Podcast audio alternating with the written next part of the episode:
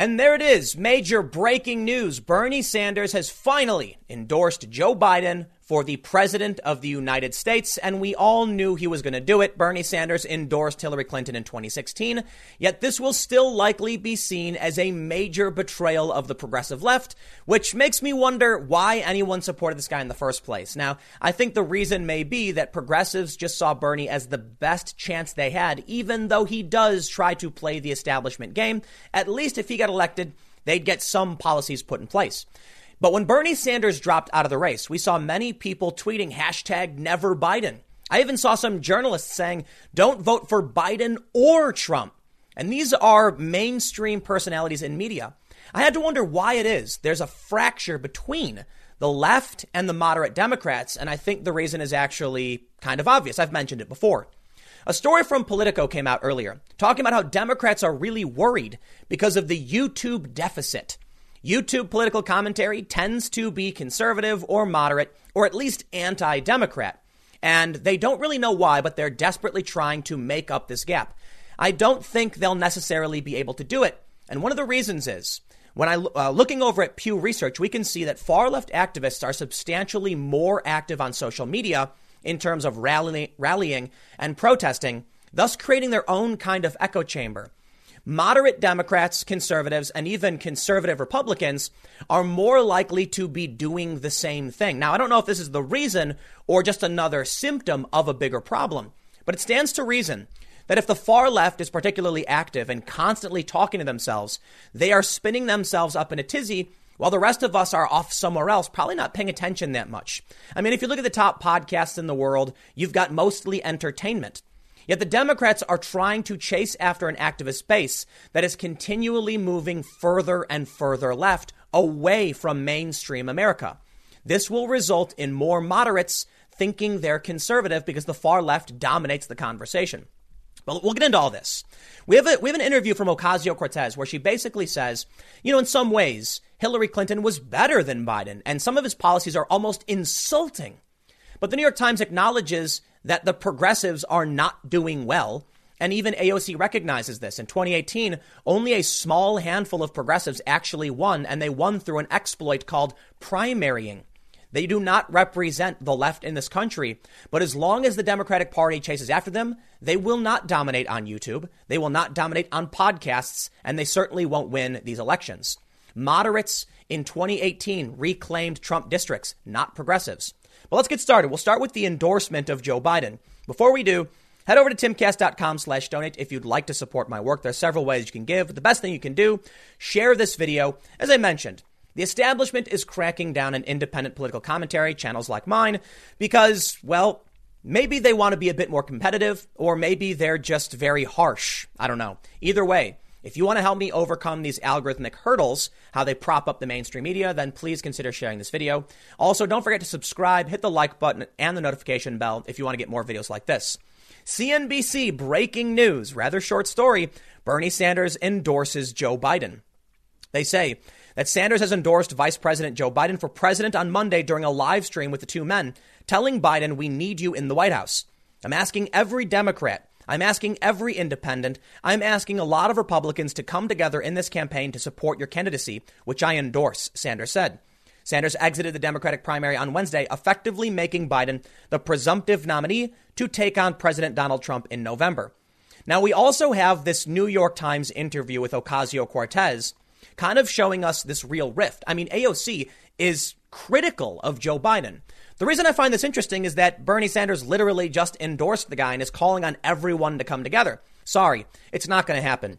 Let me just say it for the 15 millionth time. Joe Biden cannot be president. I mean, he physically can, and people might vote for him, but mentally he cannot. For all of the criticisms they've had about Donald Trump, the guy can actually form a sentence. Sometimes Trump rambles, sometimes you're confused by what he meant, but the fact is, Donald Trump is still a president, does still have a lot of support. Joe Biden can't form complete sentences.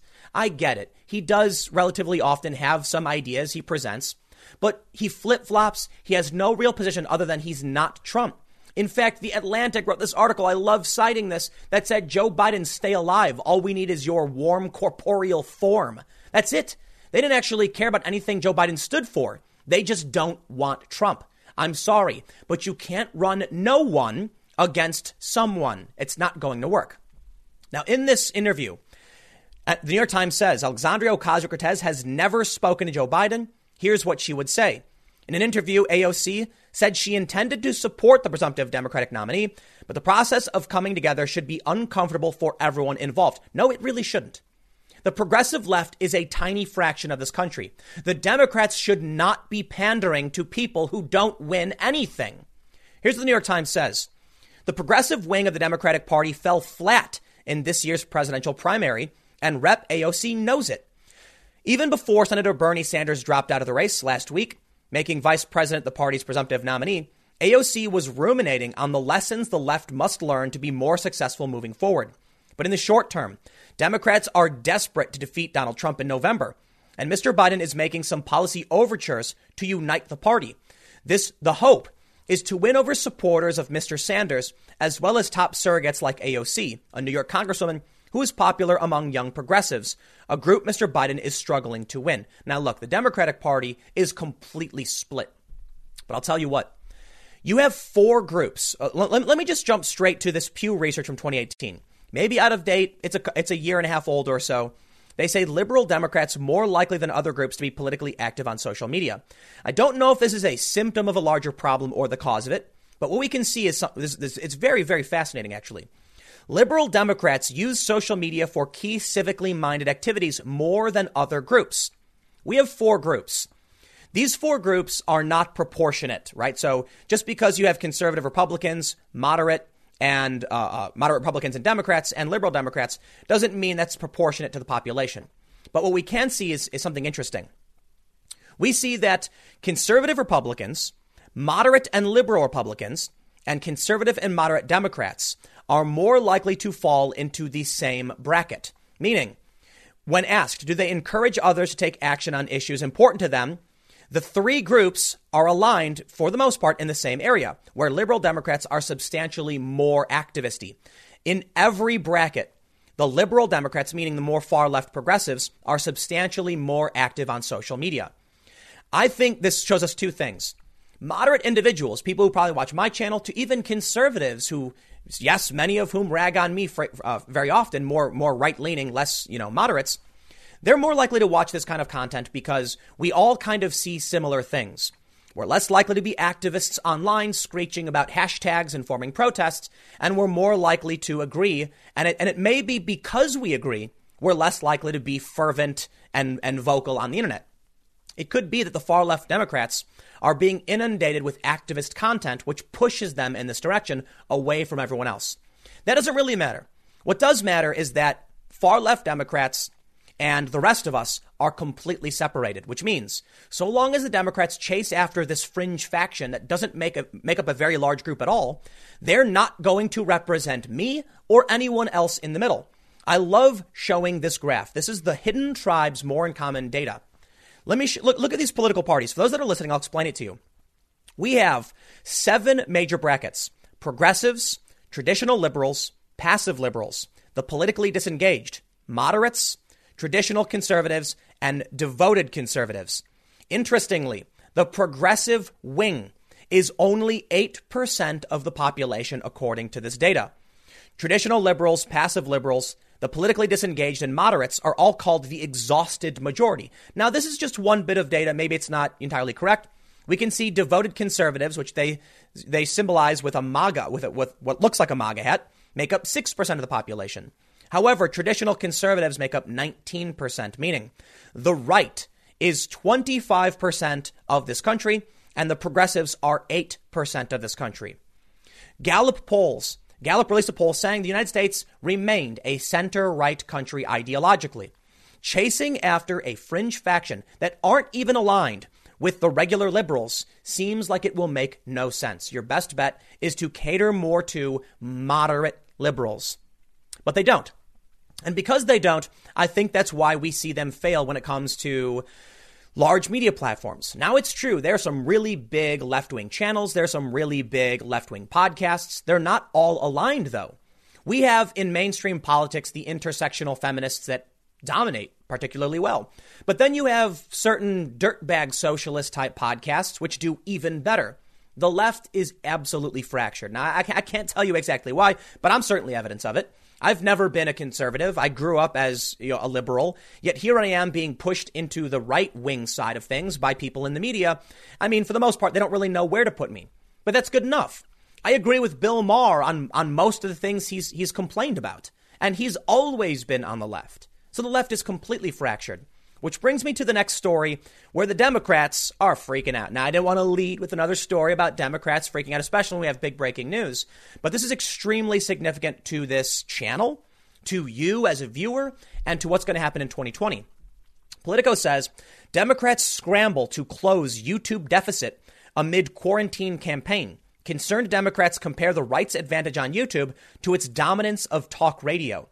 It's also true that the right, in my opinion, dominates podcasting.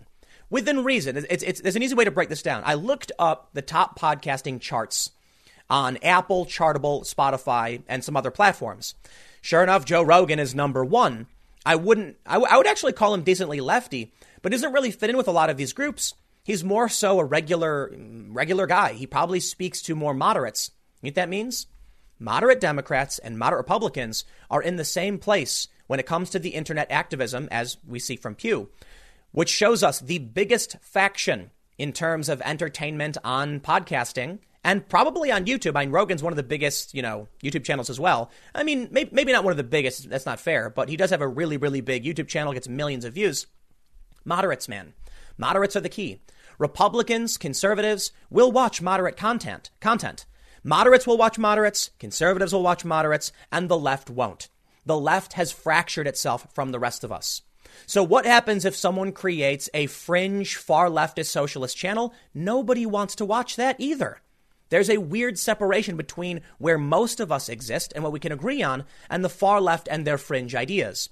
But mainstream movies, celebrities, and the Democrats are chasing after vocal Twitter voices instead of America. It's why we've seen Get Woke Go Broke. Now, that's not absolute. There are certainly things that have gotten woke and done well, but very often we see these weird attempts at wokeness that just fizzle out because you are chasing after a microscopic faction, not the majority of Americans. Politico mentions Joe Biden isn't much of a YouTuber, but his campaign and Democrats are hastily trying to address a long standing weakness and reach the millions of Americans who are. They say while Democratic campaigns and groups spend heavily on advertising on YouTube, they lag in organic content with dozens of conservative and right wing figures like Ben Shapiro, Mark Dice, and Paul Joseph Watson, and more official sounding channels like Prager University, cultivating enormous followings not yet matched by equivalents on the left. They go to mention that's what led Biden to a live streamed family town hall last Sunday night with a trio of YouTube family vloggers who have a combined 3.8 million subscribers. The Biden's campaign renewed efforts amid the pandemic have come with growing pains. The former vice president awkwardly started off by telling them, you have really great podcasts. And the vloggers didn't post videos about the event on their own channels, restricting Biden to a smaller subscriber base of just 21,000 subscribers. Nobody likes Joe Biden. Nobody who has a choice goes to Joe Biden. Even Bernie Sanders, check this out. Bernie Sanders has 401,000 subscribers. This dude's running for president of the United States, one of the most popular on the internet, and I have more subscribers than him on multiple channels. You combine all my subscribers, I definitely have more than he does. Now, Bernie Sanders has way more Twitter followers. Sure. What's interesting to me is, as popular as, as Bernie Sanders is, he can't muster that support on YouTube. Probably because YouTube is comprised of people who choose to watch certain things. I, I, think, you know, it's fair to say people on Twitter will choose to follow certain people, but the people on Twitter seek you out, follow you. On YouTube, it's a search engine, meaning people are going to go on YouTube, search for a topic, and they're going to choose not to watch progressive content. I wonder why that is. Certainly, there are successful moderate Democrat voices and progressive voices, but they actually don't go that far left. Sure, sure, you got the Young Turks, right? That's that's fair to point out, but they've been on YouTube for a really, really long time. They do get a ton of views. But you have some people like Kyle Kulinski. Kyle Kulinski is very progressive. He's actually had kind words to say about Sargon of Akkad, who is a liberalist anti-feminist. You also have, have David Pakman, who is also rather progressive liberal, and we certainly disagree. But he's also called out things. He's also called out social justice absurdities in the past, and he's also called out He's called out some some Democrats and gotten yelled at for it. I'm not saying that these these people are overly progressive. I'm just pointing out that if you if you look at some of these more far left channels, they tend not to do that well. People aren't choosing to go to them. For the most part, they're seeking more moderate voices, and it's not Joe Biden either. Joe Biden only has 23,400 subscribers. To be fair, I'll also point out Donald Trump only has 340,000 subscribers. So it's fair to say the old guard just isn't that good. Bernie Sanders does a lot better than Donald Trump does. But when it comes to personalities, it's conservatives. It's conservatives and it's moderates and it's people who push back on the mainstream narrative. I really think that the biggest driving factor about social media, it's not so much whether or not you're conservative. I think it has more to do with whether or not you are giving people an honest take on what's going on. I do think there are there are progressive YouTubers who lie all the time. And I tend to find that you'll there will be conservatives who are either lying or just wrong. But then there's a big group of successful people who are more probably moderate or right leaning who present a fair argument. I was looking at some of these arguments from progressives. I decided not to show them and single anybody out because, you know, it would I'd be I'd be calling out one or two things. I don't want to start any flame wars. But there are certain takes where it seems like they're just being dishonest. Maybe you agree with me and that's why you don't want to watch them. I've certainly recommended some other progressive channels so you can get a, a balanced view of things. When I watch someone like Joe Rogan, for instance, and I see his content, it feels like while he's been wrong on many things, and I've certainly, you know, had, had criticisms, I think Joe's a good dude. I think he's pretty smart, actually, as much as he might be self deprecating. But he's being honest. And, you know, Joe has recently had some kind words for me. I really appreciate it. But I think that's my intent as well. I'm absolutely wrong on a ton of things, but I try not to misframe things, and I try to make sure that the facts I present to you are fair and honest. My assessment may be incorrect, I may have opinions you disagree with, but I will never act like I will never lie by omission or try to falsely frame certain things like I've seen progressives do. And I think the reason they do it is because they have no choice but to do this in order to pander to certain groups. In fact, David Pakman once put out a video saying there's a bunch of subjects he can't talk about without getting, you know, slammed by many progressives or, you know, left-wing activists. And that was really honest of the guy. And that's why that's why I think he's he's, he's a pretty good dude, albeit he may be wrong. What I think we're seeing is the Democrats are going after a base that no one actually cares about. AOC was a fluke. She's won. I think there were 79 progressives and only a small handful actually won. She did not win the majority of her district. She does not represent this country. If the Democrats want to win on YouTube, you need to actually have a, a probably a sane voice similar to mine. Well, I, I think so because I actually supported Democrats, not to toot my own horn, but the point I'm trying to make is I supported some Democrats for their ideas, even though I didn't completely agree with them. The problem is when they go on TV, they say things like no border controls, moratorium on deportations. We're going to jump straight to banning private health care. And I'm like, dude, none of us are there. I grew up as a, as a lefty my whole life. And I've, and I've become more centrist because the Democrats have tried to leave us behind to, to latch onto a tiny fraction of the public no one cares about. I mean, I, I get it. These activists care about themselves, but it is a losing game. And while all of this is going on, we have a media that completely recognizes the Democrats. Not, not only have they been doing this, but that Trump and conservatives are winning the internet. Completely winning the internet. Look, people say that I'm, you know, I've seen people say on the online that I must be a Trump supporter for ragging on the Democrats all the time. No, that's not the case. I'm just being honest. I don't understand why Nancy Pelosi thinks an oversight committee. I don't understand why Adam Schiff thinks an investigation. I don't understand what they're doing. And I've tried looking up what they're doing. It doesn't seem to make sense. And I'll say that. It doesn't mean I like Donald Trump. It means I don't like what they're doing. And it's true, YouTubers tend to be pretty anti things. Fine, that's fair. I don't like what they're doing. I have had tremendous praise for Andrew Yang, Democrat. Tremendous praise for Tulsi Gabbard, Democrat. I've had some criticisms for them too. I'm just look. I'm. I feel like I'm sitting here in the middle, not necessarily even in the middle, looking for a viable option. And what do I get? Joe Biden can't talk straight. I will never support that. Bernie Sanders wants to ban private health care. That's rather extreme. I like the idea of universal health care, but that's going a bit far. Even Denmark doesn't do that. All we get are extreme positions, and I don't necessarily understand why, other than what I've shown you from Pew. Liberal, far leftists, whatever you want to call them, are so active online. These Democrats only see that, and they think that's what the American people want. They accuse me of being conservative, but I've been in the same place I've always been. Bernie Sanders was for border security not that long ago. Now he's changed his mind. It's not me who's changed. It's me saying, what are you guys doing? Joe Biden now adopting progressive policies to convince one congresswoman that he's progressive enough. It's not enough. You are sacrificing moderates to win over people who don't who don't like you anyway and they won't support you anyway. They've said as much. So why are you trying to court them? I honestly have no idea. Bernie Sanders, I think he understands it. I don't I do not trust Bernie at all considering he thinks Joe Biden should be president. I'm sorry. I don't I you, you have not convinced me that Trump is that bad that we should have someone like Joe Biden who can't form a sentence as the president. And again, Joe Rogan even says it. So you want to talk about the domination of certain ideas online? It's mind-blowing to me that actually I'm pretty sure they do this in in the Politico article. They say they say this. Prager University is one example of the right's extensive YouTube ecosystem. The relatively obscure channel has 2.45 million subscribers. I'm sorry, how do you reconcile that, Politico? How could PragerU be relatively obscure but have 2.5 million subscribers? That makes them one of the biggest channels in the world. Check this out.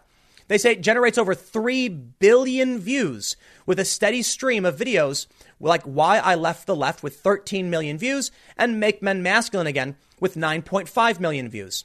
The media is a part of this mess.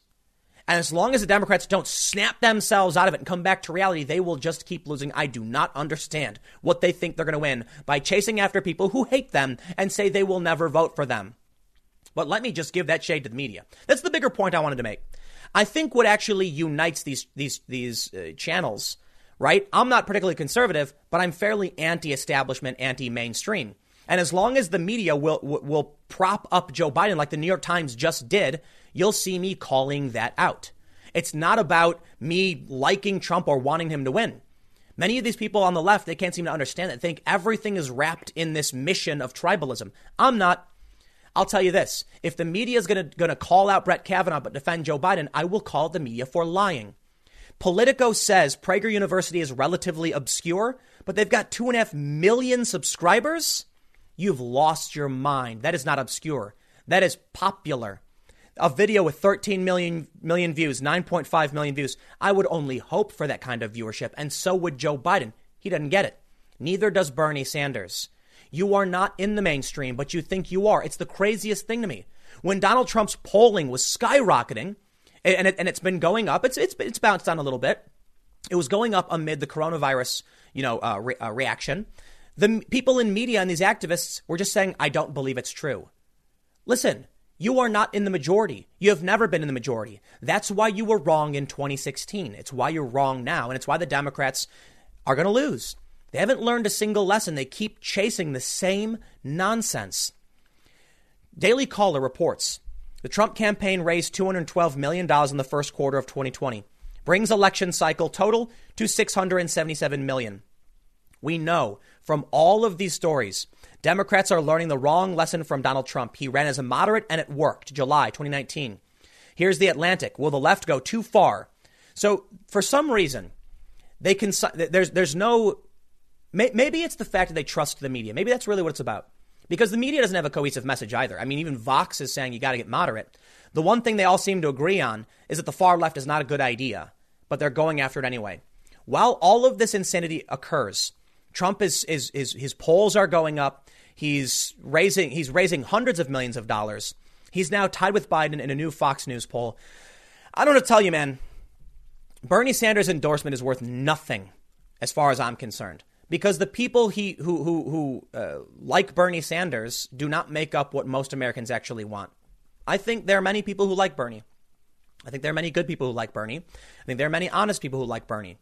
But Bernie was pandering to people who don't, who aren't going to vote and who don't make up the majority. Let me just give you the, the basic example. Bernie Sanders said last year, we cannot have open borders. There's too many poor people. Bernie Sanders said in an interview recently that it, bringing in undocumented immigrants will depress wages for low skilled workers. Now he's flip flopping on those positions to pander to the far left. Most Americans don't agree. Bernie, you lost. While some of your positions were popular and people do like the idea of Medicare for all, He went too far with it, and then he tried wrapping himself around these weirdo activists who have fringe opinions and don't vote. Biden is making the same mistake. Biden's even accepting the Bernie endorsement. It's a mistake. Don't get me wrong. I think there's a possibility Biden will win, especially if Trump supporters get complacent. Then you know, hubris will be their downfall. But for now, we can see at the same the same day that Bernie Sanders has endorsed Joe Biden, Ocasio Cortez has slammed Joe Biden and said that he's, you know, some of his policies are almost insulting. It should show you that Bernie's endorsement is worthless. The far left does not want Biden. They don't care. And the Democrats need to stop playing these games, but they're going to keep doing it. I'll leave it there. Next segment will be coming up at 6 p.m. YouTube.com slash TimCastNews. Thanks for hanging out. I'll see you all then. Three meat processing plants have now been shut down due to COVID 19. The latest is a pork processing plant, Smithfield, up in Sioux Falls. Time magazine reports the U.S. is perilously close to meat shortage after major plant closes over coronavirus. Let me tell you what. It's hard to know if things are getting better or worse because there's a few days where everything feels like, feels like it's getting better. There are a few days where everything feels like it's getting worse. I recently went to a Home Depot to pick up some much needed supplies, and they wouldn't let us in without masks on. We walked to the front, and there was a sign saying public ordinance, you can't be in public without a mask. They stopped us like 30 feet away, and they're like, stop, stop. So I went back to uh, my vehicle and took a shoelace and a shirt and made a mask. You can see it on my Instagram. Follow me, instagram.com slash timcast. It was a silly looking mask, but it was good enough. This made me feel like things were way worse than I had realized because I got to be honest, I haven't gone out a whole lot. You know, we used to go out periodically, go to the store, pick up, you know, groceries every other day or so, but we've ended up getting, you know, a week's supply of groceries at a time, maybe two weeks even, and we haven't gone out. So I went out for the first time in like a week and a half or two weeks, and I was kind of shocking to see almost no vehicles, to see all of the business, businesses are closed. There were many businesses that said they were going to do curbside delivery. No, they're closed now. And when I went to one hardware store, closed. I went to Home Depot, they were open, but only for a short period. Made me feel like things are getting a whole lot worse. Look, I know people get mad. They say you're either fear mongering or you're downplaying. I don't know what to tell you. I'm going to tell you how I feel. We're seeing farmers dump million. Well, let, let, me, let me just make sure I get this, this, this story correct, this number correct. 3.7 million gallons of milk is being dumped every day. Farmers are plowing fresh vegetables back into the soil because restaurants, hotels, and schools have closed due to the coronavirus. Yet at the same time, we are seeing food shortages at our local stores because they can't get the food there. The economy is, is crushed. And, you know, a lot of people have talked about how, oh, don't worry about the economy, you know, things like this. We see the memes. Oh, no, the economy. I'll tell you what, man. The economy is the system in place that manages how food and other resources get delivered into cities. And it is an extensive network. It is very important and very powerful. And right now, because people don't have access to money, because they've been cut out of the economy, they're going to food banks. Food banks are running out of food. Where do you think these people will go next when they don't have food? Do you think these millions of people seeking food will simply just sit in their house and say, Guess I'll die? No, they'll get food however they can get food. There's another problem, though farmers dumping food, meat factories shutting down. We are perilously close to a meat shortage. Then what happens? I honestly don't know. But I will tell you that as much as people want to act like things are getting better, maybe they are. Maybe I'm just focused on the negative. Take that, take that, all of that into consideration. I don't know. But this story just came out the other day. America should be ready for 18 months of shutdowns in long, hard road ahead, warns the Fed, uh, Fed's Neel Kashkari. He is the head of, I believe, the Federal Reserve Bank of Minneapolis. I'm not going to pretend like this guy's the most important guy in the world, but look, he's not the only one saying 18 months. Trump has said Easter. He said, we're going to get things up by Easter. Everybody yelled. He said, okay, April 30th. Everybody yelled. So uh, maybe, maybe by May. Some states have a lockdown indefinitely. Some states have a lockdown until June. I have no idea what we can expect, but I'll tell you what. I'm pretty worried. I guess all I can really say. Let me read you this story, and then I want to tell you the, the, the gist of this, which you, have probably already surmised from the, uh, or, or you understand from the title of this video.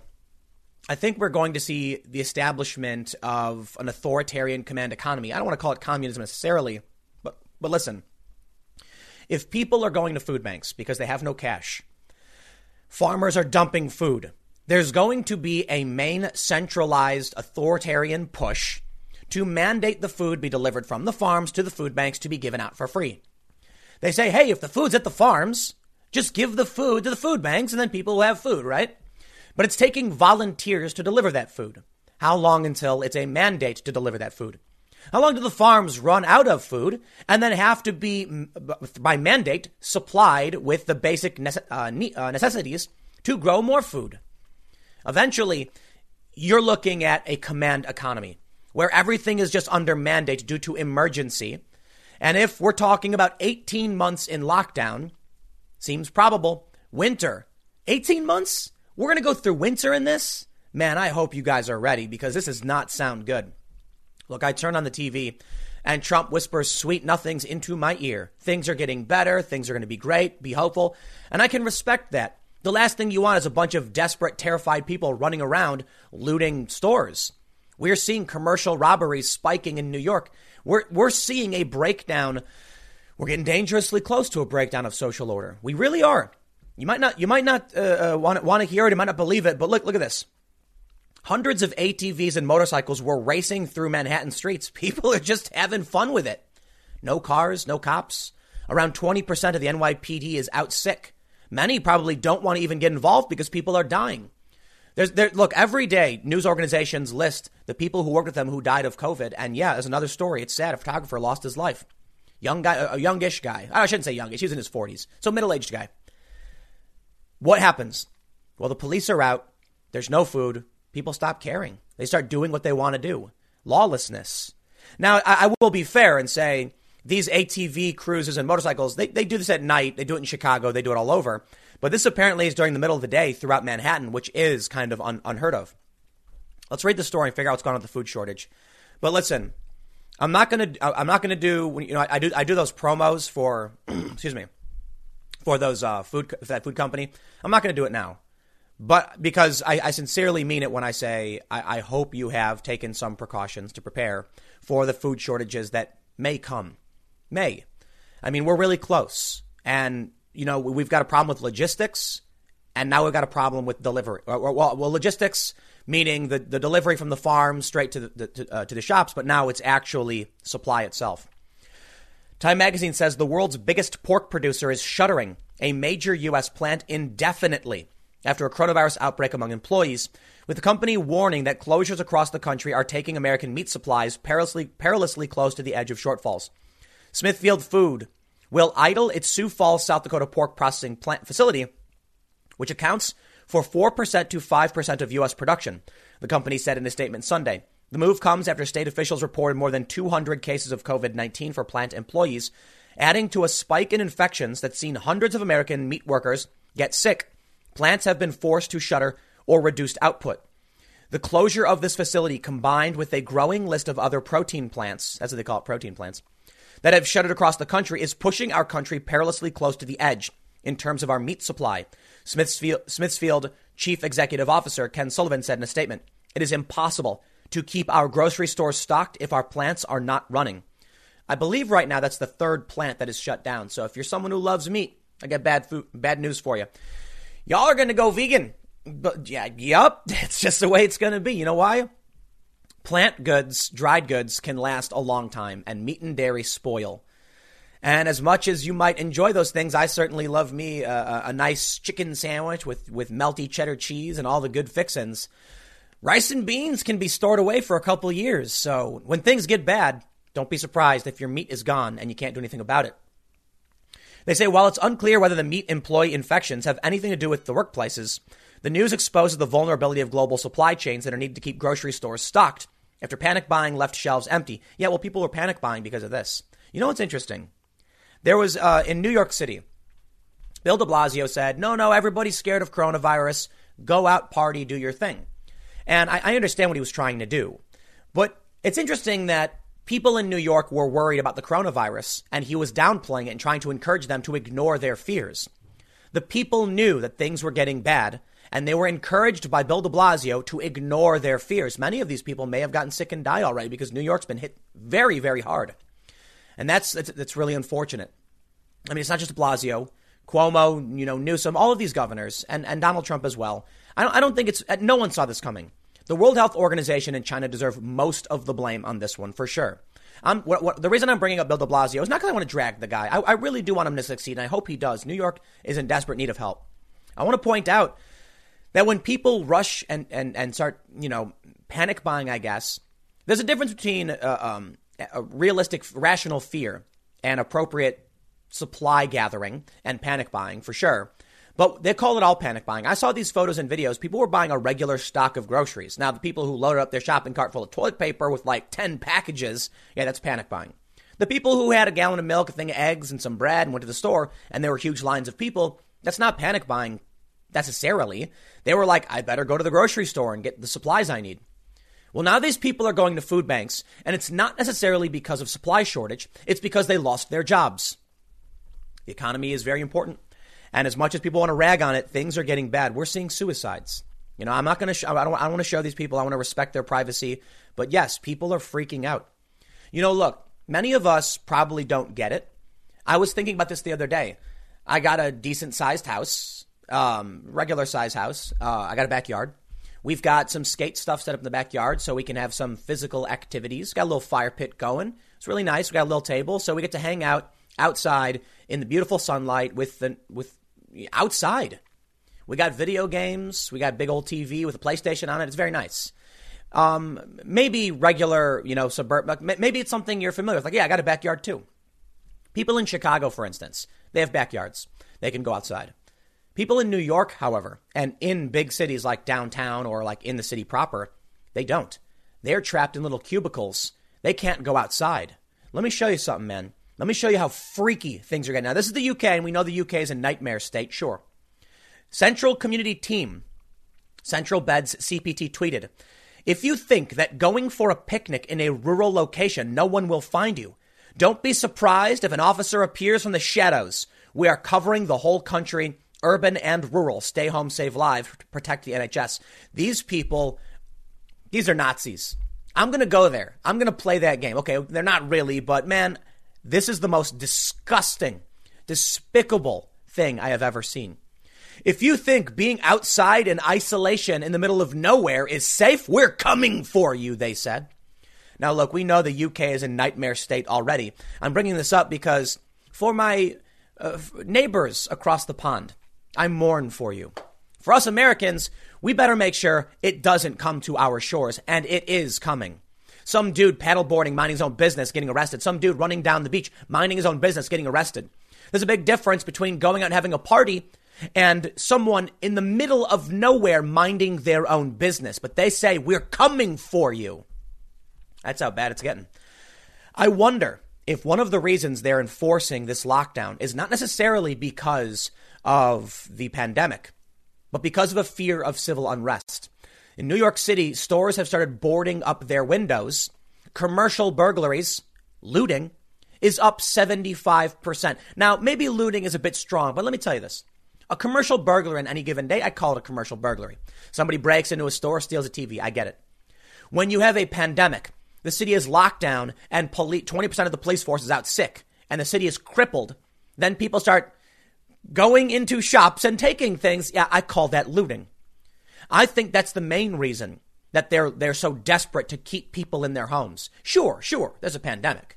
You know, you, you don't want to get sick. I don't want to get sick, man. I, people I know have gotten this. It does not look pretty. They could have permanent lung damage. And I've and, and I've seen the stories of people at these news organizations and other places that are losing their lives. I have heard the anecdotes from friends and friends of friends about their family members dying from this. I've seen Facebook posts that have shocked me in the beginning, everything felt so far away, but every day it feels like it's getting closer and closer to home. So I'll tell you what, there's a lot of people who think it's not really happening or the numbers are exaggerated. Then why are these factories shutting down when, when this outbreak happens? I don't know what to tell you, man. What I can say is the authoritarian nightmare will be upon us. Now check this out. Over in Vancouver, they've been protesting this. Dan Dicks, uh, at Dan Dicks PFT on Twitter, tweets protest to end the lockdown happening now in Vancouver. Dan Dicks is an independent journalist and, you know, he posts things on social media. You can check him out. But he's got this from Vancouver where you can see it's a small gathering. It's like, well, like 20 people. I don't think it's very large at all. But these people are doing this because of things like we've seen already. people getting arrested for minding their own business. And, that's, and, and you know, people have said, you want a boogaloo, this is how you get a boogaloo. And I know, I know Media Matters and Right Wing Watch don't like the term boogaloo. They say it's right wing propaganda or some like a meme or whatever. No, it just means breakdown of social order and civil unrest or civil war. You want to start locking up people for picnicking in the middle of nowhere. Don't be surprised when protests happen. And when protests happen, don't be surprised when COVID spreads to the protesters. You also had people on Easter refusing to back down and holding their worship uh, ceremonies. I don't blame them. It's their it's their First Amendment right. So we got a serious problem. Now there is a, a moral conundrum here, and I will bring it up with a tweet from David Pakman. He responded to Dan Dicks by saying, "It was only a matter of time until this crap started. One, are you an infectious disease doctor or public health expert? If yes, participate in guideline formulation. If no, follow the advice of infectious d- disease doctors and public health experts." I actually agree with I agree with David. You're not going to see me go outside and protest at least for now. For now. I, I, look, I think there's a happy medium between do I trust the government and do I resist? And the doctors aren't part of the government. I mean, sort of. Look, if a bunch of doctors are saying it's unlike anything I've ever seen, I'm going to take their word for it. So I think protesting right now, at least in, the, look, they're, they're in Canada, whatever. I don't know what the rights are in Canada, how that works. If you want to worship, if you want to go out and protest, hey man, you got a First Amendment. For now, I'm not going to do that. You know why? Here's how I always explain it to activists. There's, there's a lot of people who believe authority uh, doesn't exist. They're wrong. Authority does exist. There are a lot of people who just blindly obey anyone who claims to be in a position of authority. That's also stupid. During Occupy Wall Street, I had people say, you know, the, the cops have no real authority, blah, blah, blah. And I'm like, well, hold on. They do. Okay, but there's a difference between arbitrary authority and real authority, right? When a cop walks up to you during a protest and says, that's a frozen zone, and they did this in New York, I say, oh, F off. Frozen zone. You made that up. They literally made it up. You can't tell me I can't stand here. I have a First Amendment right to do so. Now, if they say something like, we have reasonable suspicion that someone has committed a crime, we received a complaint, then they can detain you. Then there's like a, a legal system in place, not perfect. They can't just walk up to you and enforce arbitrary things. You can actually sue, but it's complicated. But let me tell you what. If a cop came up to me and started spitting out some random nonsense, and I knew it was nonsense, look, I'm, I'm, I'm going to be strategic about it. You know, if they want to falsely arrest somebody, then fine. But, you know, you don't want to get into a fight. You, you do, within reason, have to obey the officers. And then you fight after the fact of the legal system. You don't always win. You don't. The system is powerful. But I'll tell you what. If a doctor came up to me if I'm out in the middle of nowhere, I'm, I'm, let's say I'm in, in the middle of New York, minding my own business, walking down the street, and there's a doctor and he says, You, come with me now. I'm a doctor. That man right there is dying. I'd be like, Okay, that's authority. A doctor who, like, let, us say he's like in his uniform and he's got the badge and there's a guy like, you know, spazzing on the ground, like something I can really see and trust. I'm like, All right, all right, you're the doctor. Or a better example would be like, you see someone get injured and they're on the ground bleeding, and the doctor says, You come here and put your hands here, do it now. Not going to ask questions. That's authority. We, we, we, we recognize the common good. So right now, we have doctors telling us this thing is bad. The problem is, while I will trust the doctors and I personally don't want to get sick, as the government continues its overreach and its arbitrary enforcement, you will get more protests. As food shortages start to arise and people can't get access to food, you will see worse than protests. You will see looting, rioting, vandalism. It'll get bad. So for now, you know, I respect the idea that David Pakman is putting forward because I do agree. But I also think it's silly to to deride or insult Dan Dicks and these other protesters. I don't know if he's actually trying to deride Dan Dicks. Dan's is just reporting on it. So journalists is an, journalism is an essential function. Yes, they're allowed to be out doing their thing. Be careful though, you know, social distance and all that good stuff. But I wouldn't call it crap. I would just say it was only a matter of time until we saw this. There's no reason to deride what people are doing. I, I don't agree with that. I think David's got the gist of it right. The doctors are trying to tell us what to do to keep us all safe. And the sooner we get through this, the sooner, you know, we're done. Maybe you can't do anything about it, man. There, people want to be free and people do not want a government forcing them to do things no matter what. Even if it means they're going to take serious risks. You won't see me doing that. But I understand why people are. As time as as as we move forward in this, and we see more and more people, you know, farmers dumping food, food going going dry. There, uh, the the risk is is ever increasing. But I will end this with some relatively good news. I did briefly mention this. Santa Fe, New Mexico reports from farms to food banks. New initiative seeks to benefit food growers as well as the hungry. The problem right now, farmers are destroying food, dairy, you know, crops, and food banks need food. The idea is let's get that food from the farmers to the food banks. There is a that that will that will be the next band-aid. Unfortunately, it's a band-aid. You see, as long as the economy isn't running, how will the farmers then get more food? They grow it, but they require resources to grow it. So for now, there is some good news. We're not at the, the, the ship is not going down just yet. It is sinking. We are in trouble, but this is a is a, a is an effort that will stop, will slow it.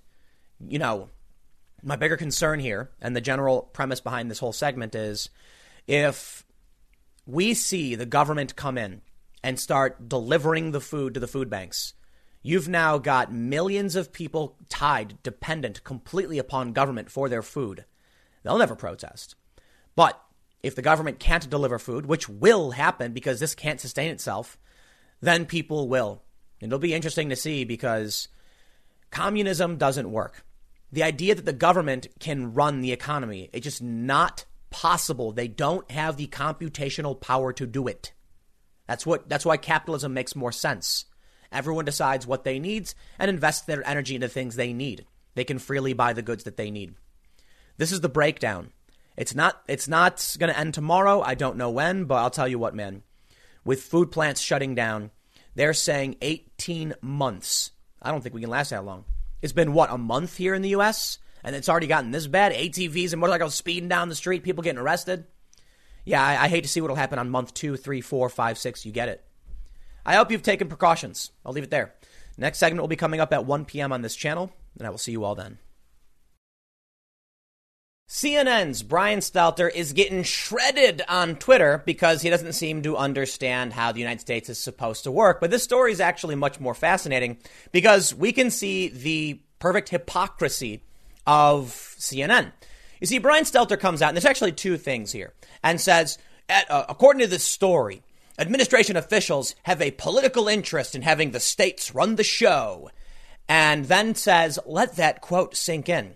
He later tries to deflect, saying, I didn't actually say anything. It's just a quote from a story, except he said, let that quote sink in. We know what he was trying to imply. And it actually wasn't a direct quote from the officials, it was a quote from the story. So I'm not sure that matters all that much. We'll read this. But another funny thing happened because, uh, uh, what, a day later, CNN runs the story that Trump wants to reopen the economy, but the governors must decide. So which is it? Trump's secret plot to put the onus on governors to absolve himself of, respons- of, of responsibility into what's going on? Or is it that the governors actually are in charge? So this gets funnier because then Trump tweeted shortly after, and CNN, yes, of course, they're outraged, saying, no, I can reopen the economy if I want. There's two different things here. We'll, we'll, we'll break it down. Yes, Trump can reopen the economy uh, if he wants. It's my understanding under certain it, it, it, probably won't be exactly the same as if the governors did it, but there are certain ways you can probably get around it. But yes, the governors do have substantial control over how their state functions, and Trump is probably wrong about this one. But, but we will we will dive into that. Let's just get started first with the roasting of Brian Stelter. Now, here's the thing: the reason I'm doing this is because Brian Stelter tweeted out a loaded statement telling people to like let it sink in clearly with some kind of anti-Trump political commentary. That's what it means. We know what it means. And then tried passing it off. So no, you don't get a freebie on this one. Townhall says CNN's Brian Stelter made waves over the weekend when he tweeted a critique of President Trump that seemed to show a lack of comprehension about how the United States government was designed. Quote, admin officials say the White House has made a deliberate political calculation that it will be that it will better serve Trump's interest to put the onus on governors rather than the federal government to figure out how to move ahead. Let that quote sink in, Stelter wrote Friday. The veteran anchor and host of Reliable Sources, a show created ostensibly as a fact checker for other media sources, shared his thoughts as a quote from unidentified quote admin officials, but was quickly corrected online. Yes, here's what Maggie Maggie uh, uh, I'm sorry Mollie Hemingway said. Yes, the U.S. Constitution is a hundreds year long plot to help Trump win re-election. Excellent take, said Mollie Hemingway. Also, it's not a quote, but an unsupported assertion based on reporters' dubious and inter- unverifiable interpretation of what they claim anonymous sources told them. Oh, I love it. This is the toilet flow regurgitation of quotes from random people we don't know, then gets passed off as like a direct quote. You know what, man? They have no idea what they're talking about. Stelter's tweet linked to an article from the Washington Post, which was also critical of Trump's handling of the Wuhan coronavirus pandemic, but chided what they perceived as the president's lack of a plan, not his yielding power to state and local government. The quote, which Stelter clearly attributed to admin officials, was actually a quote from the authors of the Washington, uh, Washington Post, which said, Administration officials speaking on the condition of anonymity to describe internal deliberations say the White House has made a deliberate political calculation that it will better serve Trump's interest to put the onus on governors rather than the federal government to figure out how to move ahead. Emphasis added. So, so what they added the emphasis. Now, now I, I think it is fair to say the gist of what the admin officials are trying to get across is what Brian Stelter was tweeting, and, and, and it's Twitter shorthand. So I'm not going to blame him for that necessarily. They say the article did not offer any critique of the president for tapping governors and local legislators to choose their own regulations and assess the risks to local communities. Leaving power with the local elected officials is a tenet of federalism and was carefully designed by the founding fathers to avoid overreach and power grabs from the federal government. So here we have one person saying, let's start at the beginning. There was this guy named James Madison who went to Philadelphia and had an idea for a national government. But there were also small states with different ideas. So here, here we have uh, Beth Baumann saying, Say it with me, Brian Constitution. Alexa, define United States. Stop. Don't. I have one. It's, it's going to start talking to me. Alexa, stop. There we go. No, it turned on. Stop. I hate these things. There we go. It stopped. Neon Taser says, wow, states looking at specific situation and tailoring policy to the jurisdictions. Madness. This person says, holy crap, you have no idea what federalism is. All right, so here's the tweet from Brian Stelter. And here's what he said. Admin officials say the White House, blah, blah, blah. Here's the, here's the line. Let that quote sink in. Brian Stelter then thought it'd be appropriate to retweet some criticism of him and try and pass off the criticism. Check this out. So he actually retweeted this guy this is straight up the dumbest thing Brian Stelter has said during this pandemic, and there's been some doozies. So Trump is encouraging the basic model of how our government is supposed to function. How dare he? To which Brian Stelter replied, It's a quote from the New York Times, so you should probably take out your anger on them. First of all, it's not a quote from the New York Times, it's a quote from the Washington Post, Brian. Second of all, wait, are, is your tweet written by someone at the New York Times? I don't know what you're trying to say, but more importantly, I put in quotes, let that quote sink in. You see, there's some people that uh, uh, we know and expect to say, let that sink in, notably Paul Joseph Watson and Charlie Kirk, and we understand what let that quote sink in is supposed to mean. It's supposed to mean it's something serious and bad, and whoa, consider what this means. I don't know what Brian Stelter was trying to get across by claiming that the New York Times quoted that when it was actually the Washington Post, I guess. I mean, as far as I can tell, it's a quote from the Washington Post, right? That's what they say. Look, it was a, a, from the Washington Post article. So, it, you know, I'll put it this way. If Brian's wrong about who quoted this, I don't understand why he tweeted a link to a Washington Post story, which we can clearly see. So, yes, Donald Trump wants the governors and local governments to run this show on their own. Something interesting then happens. Take a look at this. Oliver Darcy tweeted, Chiron on CNN earlier the, this hour, Trump wants to reopen economy, but governors will decide. What? Which is it? Trump has got a nefarious plot for reelection, or the governors have ultimate authority? I can't, I can't tell you. Look, Trump jumped in on this one. Here's what Trump tweeted. For the purpose of creating conflict and confusion, some in the fake news media are saying that it is the governor's decision to open up the states, not that of the president of the United States and the federal government. Let it be fully understood this is incorrect. It is the decision of the president, and for many good reasons. With that being said, the administration and I are working closely with the governors, and this will continue. A decision by me in conjunction with the governors and input from others will be made shortly. I believe Trump is absolutely incorrect. I think the states can basically do what they want. Now, it, it, I understand you're going to hear from a lot of people tell you he's right, he's wrong. No, ultimately, I think the first assessment was correct when everyone was pointing out that the states ultimately will control their local's jurisdiction. Case in point, two big stories. In California, you have the sanctuary state thing going on, where they're ordering their local law enforcement not to comply with ICE and CBP and, and, and certain uh, federal regulations. They're doing it. You've also had California legalize recreational and medicinal marijuana, and the federal government came in. So there's there, there's there's clashes, right? The federal government does have authority to go in states and do these things, but the states also have the authority to do what they want as well. Trump wants the governors to do it, but says he has the power to reopen things. I think Trump is wrong. I, I absolutely do. You can also look at Virginia and see how they're doing Second Amendment sanctuary counties, where many areas of, of the state have declared that they will not be enforcing some of these new restrictions and regulations. I believe Trump, for the most part, is, well, it's tough. Trump is wrong for sure. Of course, the media will claim Trump is lying about what's happening. Okay, you know, CNN first, trying to play it both ways. And I think it's weird that Trump is coming out and saying this. But what I think ultimately that Trump is saying, if he really wanted to, there's ways he could force the states to reopen. The states can reopen if they want, the states can close if they want, the federal government can come in and look. When California tried setting up their dispensaries, the DEA came in and started raiding a bunch of these shops. Ultimately, the federal government can come in and do these things and, and make these changes. It's complicated, to say the least. But what I love about this story, and there's more, because I'm not going to leave it there. What I love about this story is how it starts with Trump saying the, the governors are going to have to do this. The onus is on the governors. And Brian Stelter saying, let that sink in. Was, was Brian fact checked by his own news outlet being wrong? Look, I get it. Trump is wrong often. He's right often as well. Sometimes he says things that are not true. You want to call it a lie, you want to call it misinformation. I don't care what you call it. But here's CNN starting the whole debacle, saying that simultaneously the onus on governors is a Trump plot but then coming out and saying, nope, Trump can't reopen the economy if he wants to. This is evidence of the orange man bad narrative. It's the, it's the, it's the system design at CNN. It's the only thing they know how to do. If Trump says it, it must be wrong. What Oliver Darcy, Darcy must be pointing out here is that Donald Trump was probably watching CNN, I suppose. But I'm now going to uh, show you something about CNN just because I feel like showing it, and it's kind of gross. You're being warned right now. It has to do with a CNN show, their desperation. And the reason I'm bringing it up is that recently on the Joe Rogan podcast, he was talking with someone about objectivity. And he said CNN was trying to survive. It's why, the, why they do the things they do.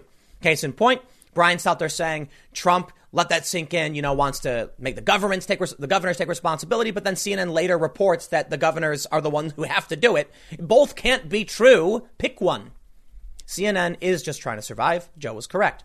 Now that you've been warned, I hope you're ready for this next this next article because some of you might not like it. It has to do with um, eating human. Uh, so you're being warned again. Here we go.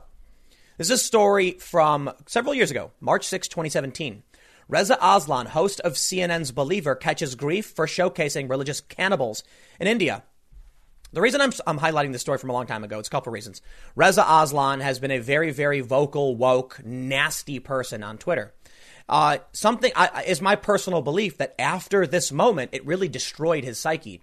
I think, you know, CNN trying to survive, trying to figure out how to, how to navigate this territory, ultimately did a segment and they aired the segment. It's the craziest thing where Reza Aslan eats human. He eats human. I'm not exaggerating, literally. Sitting down with these people, they give him a piece of human brain and he eats it. He could have gotten up at any point and walked away. He did it. And he later was like making jokes on Twitter and Facebook about it.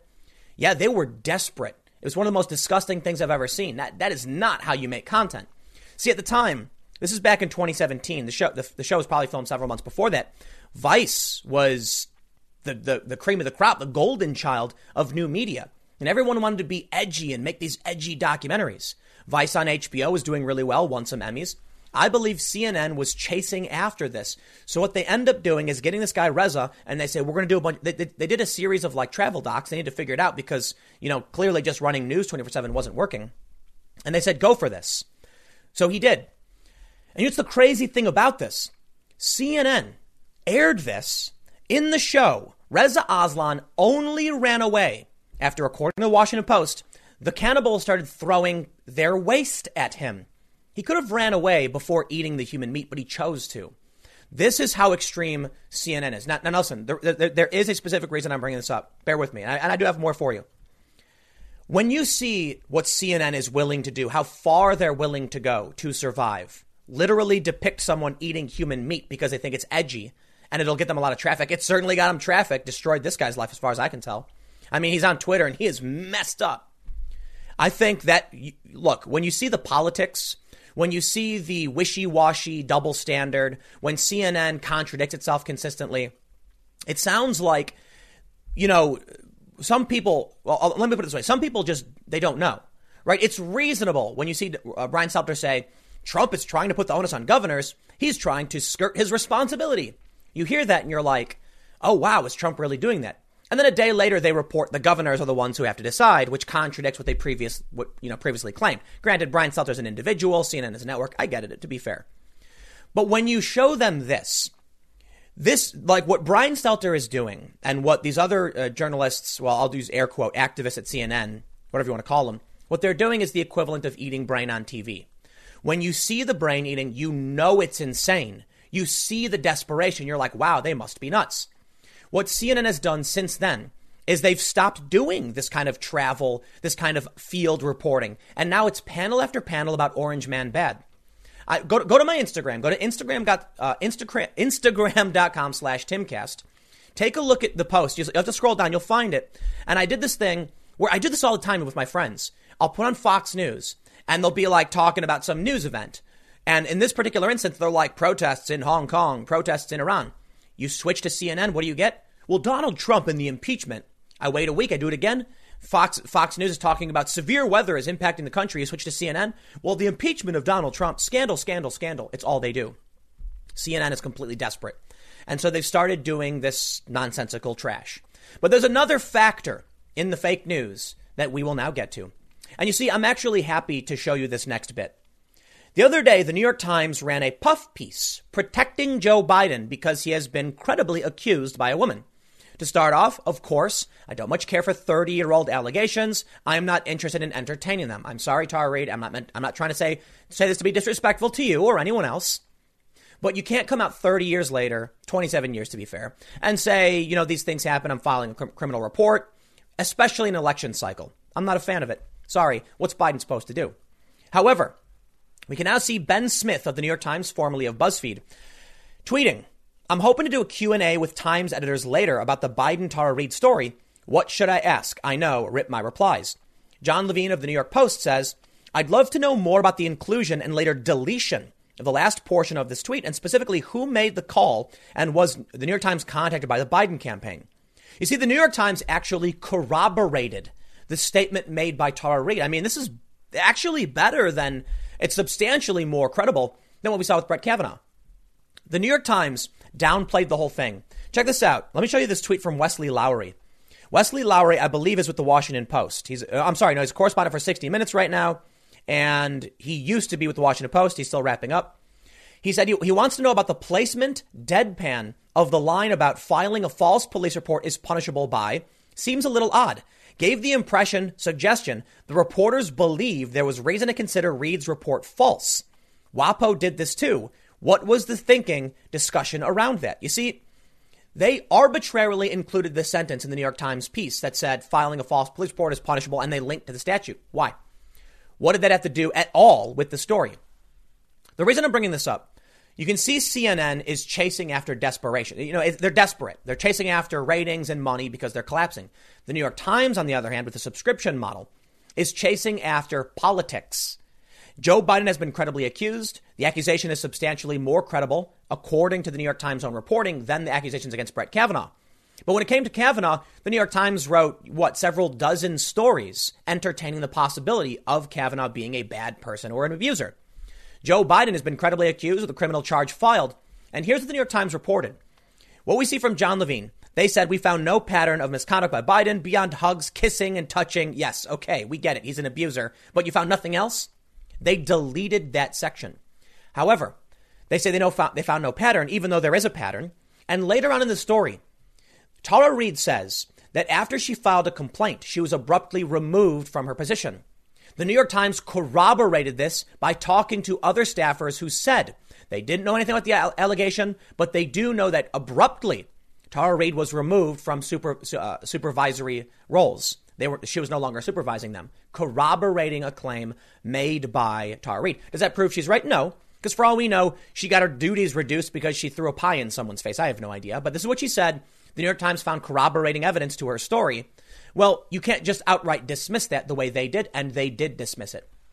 The good news is, for now, we have Ben Smith actually going to talk to them about it.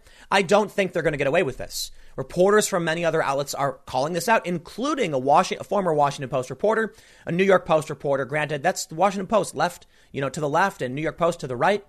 People are are rightfully calling out this very obvious double standard. We are seeing it from activists, but the point is, I don't want to get into the activist stuff. The media. So here you go. The media may actually be forced to, to uh, the New York Times may be forced to actually reconcile with this fake news they've pumped out. Meanwhile, you can see what CNN is trying to do. It's all about desperation. The motivations from the New York Times seem to be clearly political. In fact, one other journalist asks, why? Let, let me see if I can find it. This guy, Alex Lawson, let's see who he is. He's an international trade reporter uh, for Law 360, said, Why was this story assigned to the political team rather than the very accomplished investigative reporters who have worked on high profile misconduct stories? Bingo. The New York Times didn't even give this to the investigative team. The political team? Yeah, activists. Desperation. Two different kinds. The New York Times, we gotta make sure Trump loses. And CNN, probably a little bit of that too, but also we will do whatever it takes to get paid, including airing footage of a human eating human. Reza Aslan could have walked away from that whenever he wanted. He ran away when they threw their waste at him. He could have ran away when they tried to get him to eat brain. But they were so desperate for ratings that they rolled with it. How insane are these people? Let me just let me just finish that that thought. Stop here and say CNN ate human brain. This is a guy for CNN on their show eating human on TV. I'm never going to let them live that down. Also, you know, honorable mention. Remember when Don Lemon asked whether or not a black hole could have swallowed an airplane? And then his guest said, oh, we are, you know, even a, a small black hole would swallow the whole universe. No, it won't. CNN, you garbage. I'll leave it there. Next segment's coming up at 4 p.m. YouTube.com slash Timcast. Thanks for hanging out, and I will see you all then. Back in March, John Levine for the New York Post wrote a story. Bernie bros warn of massive exodus if Democrats nominate Joe Biden. Well, that was March 14th, 2020. Today it is April 13th, 2020, and sure enough, Joe Biden is the presumptive nominee, and Bernie Sanders has endorsed him. You may have seen the earlier segment I did on this. If you haven't, check out youtube.com slash timcast. My main channel, I call it, I don't know, whatever. It's more political and big news. But I talked a bit about it and talked about why. But we're seeing an interesting development. So I want to show you this uh, tweet from Briahna Joy Gray. She is the former national press secretary for Bernie Sanders and a former uh, contributing editor for Current Affairs and the former senior politics editor at The Intercept. She worked for Bernie. She is not going to stand with him. There are many other Bernie Sanders supporters who are bailing on him now. Briahna Joy Gray tweeted, with the utmost respect for Bernie Sanders, who is an incredible human being and genuine inspiration, I don't endorse Joe Biden.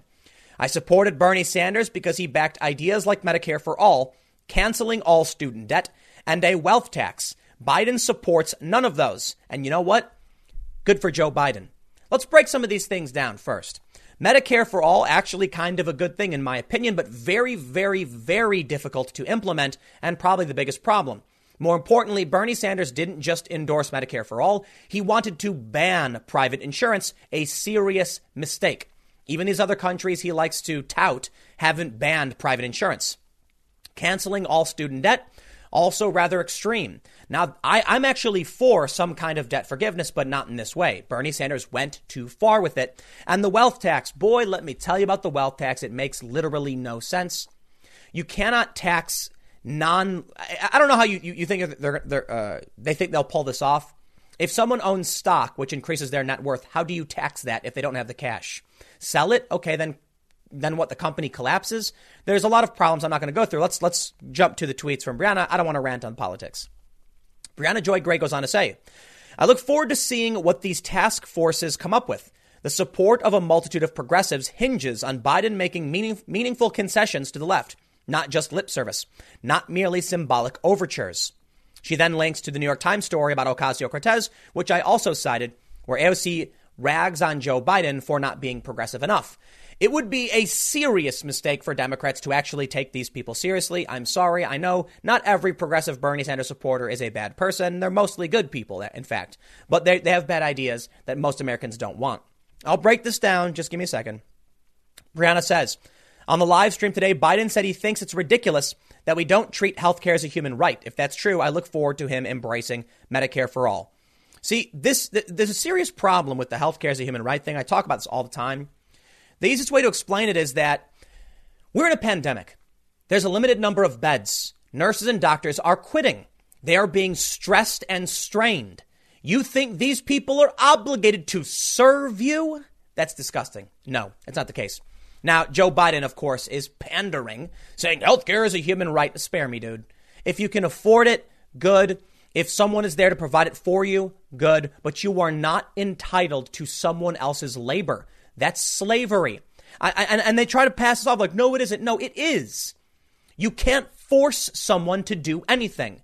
If you are not a doctor, you have no access to health care, period. So there have been some responses to her tweet. Adam Green, and let's see who Adam Green is. He is the co founder of Progressive Change Campaign, said, Take your time, you deserve it. Bernie did not support a wealth tax or canceling student debt at the start, for the record. The questions many may ultimately face is if Biden supports cancel student debt, expand Social Security, etc., in a one year coronavirus bill, do you take the win and build? One person said, please run for office. I bet we could get you a DSA endorsement. Now, unsurprisingly, the Democratic Socialists of America have tweeted that they will not be endorsing Joe Biden. And I got to say, my respect to all of the Democratic Socialists and former Bernie Sanders supporters who refuse to endorse Joe Biden. I, I absolutely respect that. Joe Biden is a terrible candidate, should not have run. And as much as I disagree with Bernie Sanders, and I know I rag on their ideas, there are many good Bernie Sanders supporters who rag on my ideas and say bad things about me. Hey, that's the game, right? We play politics, we talk politics, we have opinions. They're all entitled to them. But no honest person right now is ab- actually supporting Joe Biden. So I'll tell you what, Bernie. Bernie Sanders endorses Joe Biden. That is a lie. That is deception. That is deceit. That is disgusting. Bernie Sanders, are you kidding me, dude? Well, he endorsed Hillary Clinton. We all saw it coming. A bunch of other high profile Bernie Sanders supporters have, have said basically the same thing. There's no way they'll ever get behind Biden. Good. They shouldn't. Let's take a look at this story.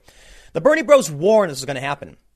The New York Post says the Bernie Bros are vowing revenge as the presidential campaign of Bernie Sanders continues to crash and burn. The socialists' most hardcore supporters are vowing they will never vote for Joe Biden at the ballot box, even if that means handing Trump a second term. Quote, we will never, never boost or support Joe Biden or defend his abysmal record and terrible policy positions Henry Williams, executive director of the Gravel Institute, told the Post. We will tell people, as we always have, to vote their conscience and to make decisions based on the interests of all of the world's oppressed people. I do expect a massive exodus from the Democratic Party. I agree. I like the Gravel Institute people. I do. Mike uh, Gravel, he was that, uh, Gravel, maybe I'm pronouncing his name wrong. He was like a former senator he he was running a presidential uh, campaign. Actually, sh- he, he had, I, I believe, the donor threshold to get in the Democratic debates, but they held him out because he wasn't on any polls. Complete BS. And I supported his right to be at the debate. I think they're okay people. I think they're good people. There's a lot of progressives I really like, a lot of Bernie supporters who are great people. And I think at the end of it, all of us are anti establishment. So while I absolutely love ragging on what I think are bad ideas and on their bad ideas, I will absolutely stand hand in hand with them as they sing songs about Joe Biden being awful. Because Joe Biden is awful. Can we all please agree that that's the case? It's the same thing with Hillary Clinton all over again. Everyone knew how bad she was. Everyone knows how bad Joe Biden is. But here we are, Bernie Sanders, as predicted. I'm surprised so many people are, are actually surprised by this. Many people on Twitter are also pointing out, dude, you knew he was going to do this. We all did. Bernie Sanders has betrayed the left. We get it. Well, the Democrats, they're they're not faring so well. We have another story here. Polit- uh, Democrats fear for November after Wisconsin voting spectacle. The party is scrambling to adapt for a fight over ballot access that has make or break implications for the general election. I'll tell you what, man. I'm kind of wondering if the Democrats actually want Trump to be the president. We have story after story. I'm kind of sick of talking about it. But the Democrats freaking out. They're, they're freaking out over, a a variety of reasons. Wisconsin was a disaster. They're pointing the blame at the Republicans in the Supreme Court for not allowing the election to be postponed. I actually think postponing the election makes the most sense, but they weren't allowed to do it. Some states have been. Listen, Democrats, the Republicans didn't make the pandemic, okay? Changing the rules at the last minute doesn't make sense. And I'll tell you what, in my opinion, we should postpone as many elections as we can because of the pandemic, not change the rules, not vote by mail, none of this stuff. There have been a lot of Democrats who said the solution is vote by mail. Republicans have pushed back. Well, I don't care about what the reason. Some the Democrats say the Republicans are trying to disenfranchise people. The Republicans are saying the Democrats are trying to cheat. None of it matters. I don't care what your reason for it is. You don't change the rules in the middle of an election. The Democrats are flipping and floundering. They have no idea what's going on. So they're trying to change the game. That's what they what they've always done. And I think it's fair to say we've got a few factors here. The Bernie, Bernie's own staff won't go behind Biden, won't stand for him. Bernie bros have been saying repeatedly will not get behind Biden.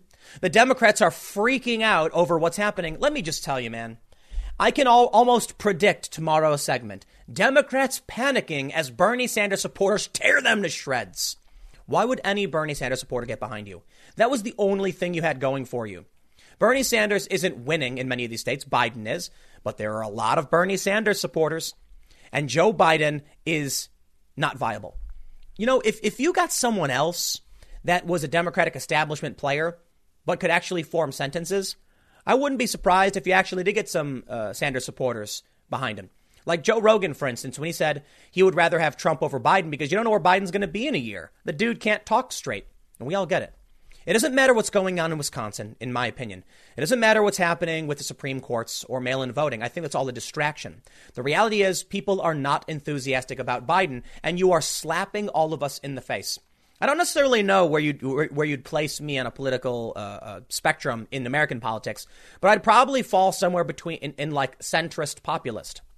The one thing I agree on with the right and the left, for the most part, is anti-establishment, opposing the corporate Democrat nonsense, trying to get real candidates who actually talk about issues. Unfortunately, for the left, Bernie Sanders isn't it. Bernie Sanders is backing the establishment. And, and I don't understand how you could get behind a candidate who would do that. Find a candidate who would say no. When when Trump was asked about it, I could be wrong about this, about supporting the Republican, he says, we'll see, or something like that. Bernie Sanders right up was like, you got it, you got it, whatever you say, gets right behind Hillary Clinton. I want a candidate. I don't care if they're left, right, top down, what. Honest, you know, there's, there's a, a bunch of politicians I really like. I like Tulsi Gabbard. I like Dan Crenshaw. I like Rand, uh, Rand Paul. I don't agree with all of them on, on, on every issue. I actually agree a little bit more with, with, with Tulsi on some things, notably war. Like Dan Crenshaw and her had a really uh, interesting back and forth, I think. Or I think someone brought up their back and forth because they don't completely agree. But I like Rand Paul for his libertarian stance. I don't agree with him on a lot of cultural, uh, ideological positions, but I view them as honest politicians. Not perfect. Definitely, you can criticize them. But I, that, that's what I want to see. Someone who actually just says it like it is, calls it out, and says, you know what, I'm running for me. I'm not going to endorse anybody. I'm going to endorse me. How about that? Bernie and his supporters are, are, being, are, are chasing after a, a dream that will never happen. The Democrats will not embrace you. And, and the people chasing after Bernie should have realized this when Bernie endorsed Hillary Clinton. All right, I'm not, I'm not going to rant too long. I try to keep these short, so I'll leave it there. I got a couple more segments coming up for you in a few minutes. I'll see you all shortly. In a newsletter from former CNN producer Steve Krakauer, he actually argues, somewhat facetiously, that Jim Acosta and Alcindor are helping Trump get elect, get reelected. I actually think he means they literally are doing it. But the joke he makes is that Jim Acosta is secretly working for the Trump campaign. Now, before you all start going, oh, harumph, Jim Acosta is awful. He would never work for Trump. It's a joke, but the joke is Jim Acosta plays perfectly into the hands of Donald Trump. It is, it is like, you know, Trump comes out and says the fake news, and then Jim Acosta is right there to be exactly what everyone needs as an example of how awful the press is. Grandstanding trash to sell a book. And he, he breaks this down. I want to read this for you. Coming from a former CNN producer, it's my understanding. I could be wrong. This is from the First TV's Fourth Watch newsletter. Check it out. Acosta and Alcindor helping Trump get reelected. He writes, I don't think CNN White House correspondent Jim Acosta is a bad guy. I worked with him at CNN, and he was a solid, competent reporter. If Acosta's goal was to be a great White House reporter, he could probably do it. But that's not Jim Acosta's goal. Jim Acosta wants to be famous. I've written before, three years ago, that Acosta clearly aspires to use this opportunity to spar with President Trump. Hashtag resistance signal on Twitter and generally build his brand to move on to bigger things, a primetime show maybe, or at least a few late night TV appearances. To get an idea of Jim Acosta's priorities, Here was his Twitter profile background last year during his book tour. And lo and behold, it is Jim Acosta smiling, promoting his book over on Jimmy Kimmel. You know what, man? We need an honest press. We need people who are willing to tell us what's happening in an honest way so we can figure it out for ourselves. And by all means, journalists have opinions. No one's saying they shouldn't. I have opinions all the time. But I'm not going to falsely frame things or lie about what's going on. I could be wrong for sure, but I want you to make a decision for yourself. You can disagree with me all day and night. Most people do. Jim Acosta? Nah, he wants to be on Jimmy Kimmel. Man, I tell you what, I could not stand any of that stuff. That's what he wants, though. Check it out. That he, uh, Steve writes, Jim Acosta loves nothing more than Jim Acosta. But I've also half joked that if we found out years from now that Acosta was actually a plant and was secretly working for the Trump reelection campaign, I wouldn't be shocked. I love this. Take this moment from Friday's marathon coronavirus briefing. Watch how Acosta plays the role of absurd antagonistic journalist and tease up Trump to deliver what could essentially be a campaign message. Quote, we hear from a lot of people who see these briefings as sort of happy talk briefings, said Acosta. Do we have enough masks? No. Do we have enough tests? No. Do we have enough PPE? No. Then Trump jumps in and counters every point. There's nothing happy about it, Jim. This is sad talk, says Trump. These are the saddest news conference that I've ever had. I don't like doing them. You know why? Because I'm talking about death. There's no happy talk, Jim. This is the real deal. And and and Steve's right on this. Not only is he teeing up Trump for the perfect campaign message, Jim was wrong. Gavin Newsom just praised Donald Trump, saying he's delivered what Trump's been able to deliver. And Cuomo said that when Trump talks to him on the phone, he always asks, How's your brother doing? How are things going? And praised the president. Now they bicker back and forth. But Jim Acosta, what are you talking about? Do we have enough tests? No. Look, man, the media goes back and forth on what's going on. It's really hard to figure it out. But Jim Acosta is wrong on this and just makes Trump look right. Is Jim secretly working for Trump? You know what, man? Useful idiot, I guess. I'd love to believe the fringe conspiracy theory because it's funny. Probably not. Of course not. But, you know, hey, I wouldn't be surprised. Steve writes Trump couldn't ask for a better foe than Jim Acosta. And the reporters who are trying to do good work and get answers to very real questions know this. One of those reporters who has shifted from fairly solid, uh, solid New York Times journalist to resistance signaler has been PBS's Yamiche Alcindor. During the same briefing, Alcindor took an answer from Surgeon General Jerome Adams, in which the African American administrator member used terms like abuela and big mama to talk to Hispanic and black communities, and noted on Twitter during the briefing many found this language highly offensive. So Alcindor took the opportunity later in the briefing to ask him about this offensive commentary. Quote, there have been some people online that are already offended, she said during the coronavirus briefing. Adams' answer was nuanced and thoughtful. He described conversations he's had recently with the NAACP and how they'd like they'd uh, they'd like him to target outreach to the black community. Forget the double standard, like when President Obama said, "Get Uncle Joe, get Pookie, get Javier to vote." The lack of seriousness by some in the media is juxtaposed by uh, juxtaposed the seriousness of Trump and his administration during these briefings. As I've noted, Trump does veer away from that seriousness on Twitter for sure. Trump Many people would like him to tweet less. Sometimes his tweets are hilarious and on point. Sometimes he goes on these big Twitter rants. I wonder who's in control of the phone when that happens. Steve writes, but exchanges like the ones with Acosta and Alcindor Friday during the coronavirus briefings are actively helping Trump get reelected, and they make all of the press look bad. Thank you, good sir. You are absolutely correct. Jim Acosta, get him out of there, man. You know, they, they complained about that Ch- uh, Chanel Rion from One American News. Yeah, fine. Then get rid of Jim Acosta and you can get rid of people like, you know, Chanel as well, right? But as long as you want to have this as your standard, then don't be surprised when someone comes in and they're pro Trump. When Jim Acosta comes in and just spews word vomit to tee up Trump for a perfect slam dunk. However, I do have some good news here. Recode wrote this story just today, and I am impressed. This is Vox.com, mind you. What went wrong with the media's coronavirus coverage? They actually say the Centers for Disease uh, Control and Prevention, for instance, didn't tell the country to stop gathering in groups until March 15th, weeks after a top CDC official announced the virus would begin spreading through the U.S. And after telling Americans for months they should not wear masks unless they are sick, the government formally flipped that advice on April 3rd and said everyone should wear some kind of covering on their face in certain public settings. I'm highlighting this to contrast that of Jim Acosta. This is Vox, at least someone in media, owning up to their serious mistakes. Let me break things down for you. Now, hindsight is 2020. Here's what I see. Early on, I said Trump wasn't taking this seriously enough. He should have done more. He was downplaying it. It now seems, based on information we've received, that Trump may have been downplaying it to prevent a panic. The reason I think that is because he received a memo, immediately formed a task force, and then shut down travel from China. More importantly, the CDC, as mentioned by Vox, was not was telling people to do their thing until March 15th. How is it Trump's fault? The entire government, the media, everyone messed this up. I appreciate the honesty. Check this out. This uh, who is this? Uh, Peter Kafka writes.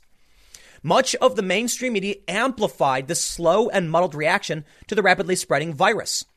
Since alarming reports about COVID 19 began to emerge from China in January, the media often provided information to Americans that later proved to be wrong or at least inadequate. For instance, while President Trump has been correctly pilloried for describing the coronavirus as less dangerous than the flu, the message was commonplace in mainstream media outlets throughout, throughout February. And journalists, including my colleagues at Vox, were dutifully repeating exhort, exhortation, exhortations from public health officials not to wear masks for much of 2020. Where did Donald Trump get the idea that this was not as bad as the flu? Could it be the media kept saying it over and over again? Jim Acosta likes to get up and blame Trump for all of these problems teeing Trump up to say X. Hey, we're doing a good job. And if you actually track the media and watch what was going on, you would know that what he's saying is just not true. Trump was a victim of fake news. I think he didn't want to believe it. And then later, you know, early on, he was very serious. You had Republicans there were very serious. Uh, Tucker Carlson was very serious, and Trump was downplaying it. As I mentioned, I think Trump was trying to prevent panic. The media, on the other hand, was just trying to say whatever Trump said was wrong. So when Trump came out saying, you know, the task force and the travel ban, the media, of course, then says it's no big deal. Don't worry about it. Even Vox said it would not get bad. Washington Post, of course, said it wasn't as bad as the flu. Then once Trump starts saying it's not that bad, basically what the media was saying, they flip the script and accuse him of being wrong. And even Vox now saying he was wrong. He goes on to say, uh, Rico goes on to say, as we head into the next phase of this pandemic and as the stakes mount, it's worth looking back to ask how the media could have done better as the virus broke out of China and headed to the US. You know what? I agree. He says, why didn't we see this coming sooner? And once we did, why didn't we sound the alarm with more vigor? The same can be said for everyone in government. It can be said for the mayors, for the governors, for the media, for the president. I'm sick and tired of this being a partisan issue and everyone got it wrong. You know, Trump was calling it out while Bill de Blasio was saying everyone get together in New York. So you want to put the blame on the on the worst hit city in the country? It's on Bill De Blasio. But I don't even want to, I don't even want to play that game anymore. The media has been bad at this. The media deserves criticism. But the main reason I'm highlighting this to you now is that maybe it's time we all just stop, recognize we all got it wrong to varying degrees, and to move forward, we need to actually focus on solving these problems. I'm willing to make a bet. I'm not going to say what I think because I know it'll fan the flames. One thing I can say though CNN, Get rid of Jim Acosta because he is muddying the waters. And to all these other outlets, get rid of the people who are muddying the waters as well, making it hard for us to understand what's really happening. You want to get rid of Trump's press briefings? Fine, stop airing them. Then stop airing people like Acosta. How about we all just sit down and figure out what to do? I'll leave it there. Stick around. Next segment's coming up in a few minutes, and I will see you all shortly. Hashtag fire Fauci trends in the United States after Donald Trump retweets a post and sends the media into a frenzy. No, Fauci will not likely be fired. At least I hope not. And I think it's actually a really good thing that Trump and Fauci disagree. Check out the story from Vox. Fauci acknowledged a delay in the U.S. coronavirus response. Trump then retweeted a call to fire him. Fauci said on CNN Sunday morning that the federal government could have acted sooner to limit the spread of coronavirus. And he's right. Now, is that a, a serious slamming of the president? Probably not. Trump retweeted something, and now here we are in this stupid controversy. We have a statement from the White House I'm going to read to you. No, he's not being fired. And then I'll tell you, I think it's a really great thing we're seeing this, to be honest. And I'll, I'll tell you why. But first, let's read a little bit.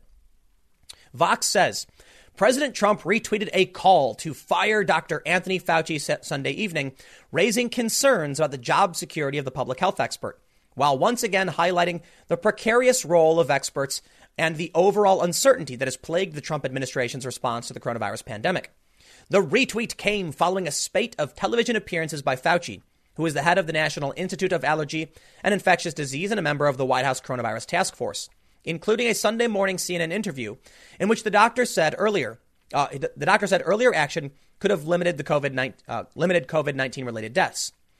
A conservative former California congressional nominee who has been a sharp Fauci critic on Twitter, Deanna Lorraine, responded to the interview by tweeting, Fauci is now saying that had Trump listened to the medical experts earlier, he could have saved more lives. Fauci was telling people on February 29th that there was nothing to worry about and it posed no threat to the U.S. public at large. Time to hashtag fire Fauci. Trump said, sorry, fake news. It's all on tape. I banned China long before people spoke up. Thank you. Trump did not say fire Fauci. The media is just desperate for something to cling on to. It is true, as far as I've seen, Fauci was wrong as well. We were all wrong, okay? In my first video, I said it wasn't a big deal. I got a ton of flack for it, and, I, and I'll own up to that. It's just the way it is. None of us could see the future. I quickly changed my tune. Tucker Carlson came out saying this is going to be serious, and many people in the media did not. Many of us were, were out in front of this way before the mainstream press. Dr. Fauci was the medical expert. He was saying it's not going to be that bad. Then it got bad. Perhaps they were just trying to stop a panic. And perhaps the reason Fauci is now saying this is because it's true. If we did X sooner, it's no one's fault that we didn't X sooner. Now, should Fauci be fired? Well, take a look at this from Axios. What Dr. Fauci has coming, they write. President Trump retweeted on Sunday, uh, on Sunday night, a tweet that concluded time to fire Fauci, which could unleash some conservatives' simmering suspicions about Anthony Fauci. No, he didn't retweet it. Kind of. It was a quote tweet. So, sure. It doesn't mean he endorsed it either. You know, journalists love to put in their bios on Twitter retweets do not equal endorsement. Apparently, for Trump, it is. No, it's not. Please stop. What they're saying. The White House pushed back on media speculation that Trump may fire Fauci on Monday afternoon, calling it ridiculous. Quote, the media chatter is ridiculous. President Trump is not firing Dr. Fauci. The president's tweet clearly exposed media attempts to maliciously push a falsehood about his China decision in an attempt to rewrite history. It was Democrats and the media who ignored coronavirus, choosing to focus on impeachment instead. And when they finally did comment on the virus, it was to attack President Trump for taking the bold, decisive action to save American lives by cutting off travel from China and from Europe. Dr. Fauci has been and remains a trusted advisor to President Trump. Let me tell you, Dr. Fauci is great. Is he perfect? Absolutely not. Is he wrong? Yes, he is sometimes. But it's actually good. This is good. This is all good. The media needs to stop this. They keep trying to create a rift between Trump and Fauci. There is some pushback, a little bit, but for the most part, even Fauci has said, I wish the media would stop. There's no rift, they're on the same page. There's one simple fact to consider Fauci is not a politician or economist. Dr. Fauci is going to give advice based on medical decisions. Yes, we recognize what Fauci is saying. We should absolutely take his advice seriously and listen to the guy. He's a doctor. All right, I'll take his word for it. I'm not a doctor. Donald Trump is the president. There's a lot more to consider national security, the economy. Many people like to rag on the economy. They say, Who cares about the economy? We're in a disaster. Well, you have people who can't get food right now lining up to food banks because they have no money. We have a major economic stimulus to make sure people can get access to resources. Things are kind of falling apart. Now, Trump, as an actual politician and someone who's supposed to be leading the country, has a very serious crisis on his hands and a very difficult decision. The doctor has said to him, Trump, you cannot reopen this country. People will get sick. Meanwhile, other people are probably coming to him saying, Trump, People are going without food. The businesses are being crushed. These people are freaking out. Commercial burglaries are up 75% in New York. We must do something. And Trump is hearing both whispering in his ears. What does he do? I got to tell you, I do not want to be the president. I would never want to be in that situation. That's that's terrifying. You got people saying people are going to die unless you reopen the economy. No, but if you do, people will die of the virus. Pick one. No matter what you do, you're wrong. So what do you do? Nothing? Well, doing nothing is one of the choices not reopening the economy. I like the idea that we have Dr. Fauci, who's a medical expert, giving advice to the president and speaking publicly. But perhaps we should have economic experts talking about the threat to the mental well being uh, of, of humans who are locked up in their homes. And also the fact that people won't be able to eat and the economy might not recover. But also, you need to consider national security. We have, with, with a crippled economy, Can we defend ourselves against our adversaries? That's uh, both foreign and domestic. I mean, like I mentioned, we got commercial uh, burglaries are going up 75% in New York City. Now, I wouldn't call that a national, you know, enemy necessarily. It's just crime. But these are things that need to be considered. The police force is checking out sick. That's a medical consideration. You've got to be able to pay them, and tax revenue is going to dry up if no one's buying anything. Another consideration. The machine has stopped churning. You can't just look at Dr. Fauci and say he's the absolute. He's not. He's definitely the expert on our health. We want to listen to him but there's so much more to consider. The state of play, they write. Fauci, who has advised six presidents and held high government office back to 1984, is heralded on the cover of the forthcoming issue of The New Yorker as the most trusted man in America. And rising celebrity is always dangerous for a Trump advisor. Fauci also seemed to fuel criticism of the president yesterday when CNN's Jake Tapper asked about a, week, uh, uh, a weekend New York Times story documenting warnings about the virus that Trump had downplayed. Quote, Obviously, you could logically say that if you had a process that was ongoing and you started mitigation earlier, you could have saved lives, Fauci, replied. Obviously, no one is going to deny that, but there was a lot of pushback about shutting things down back then. It wasn't just Trump. Bill de Blasio, Cuomo. Bill de Blasio was late to the party. This is the mayor of New York, for those who don't know. He said we should shut things down.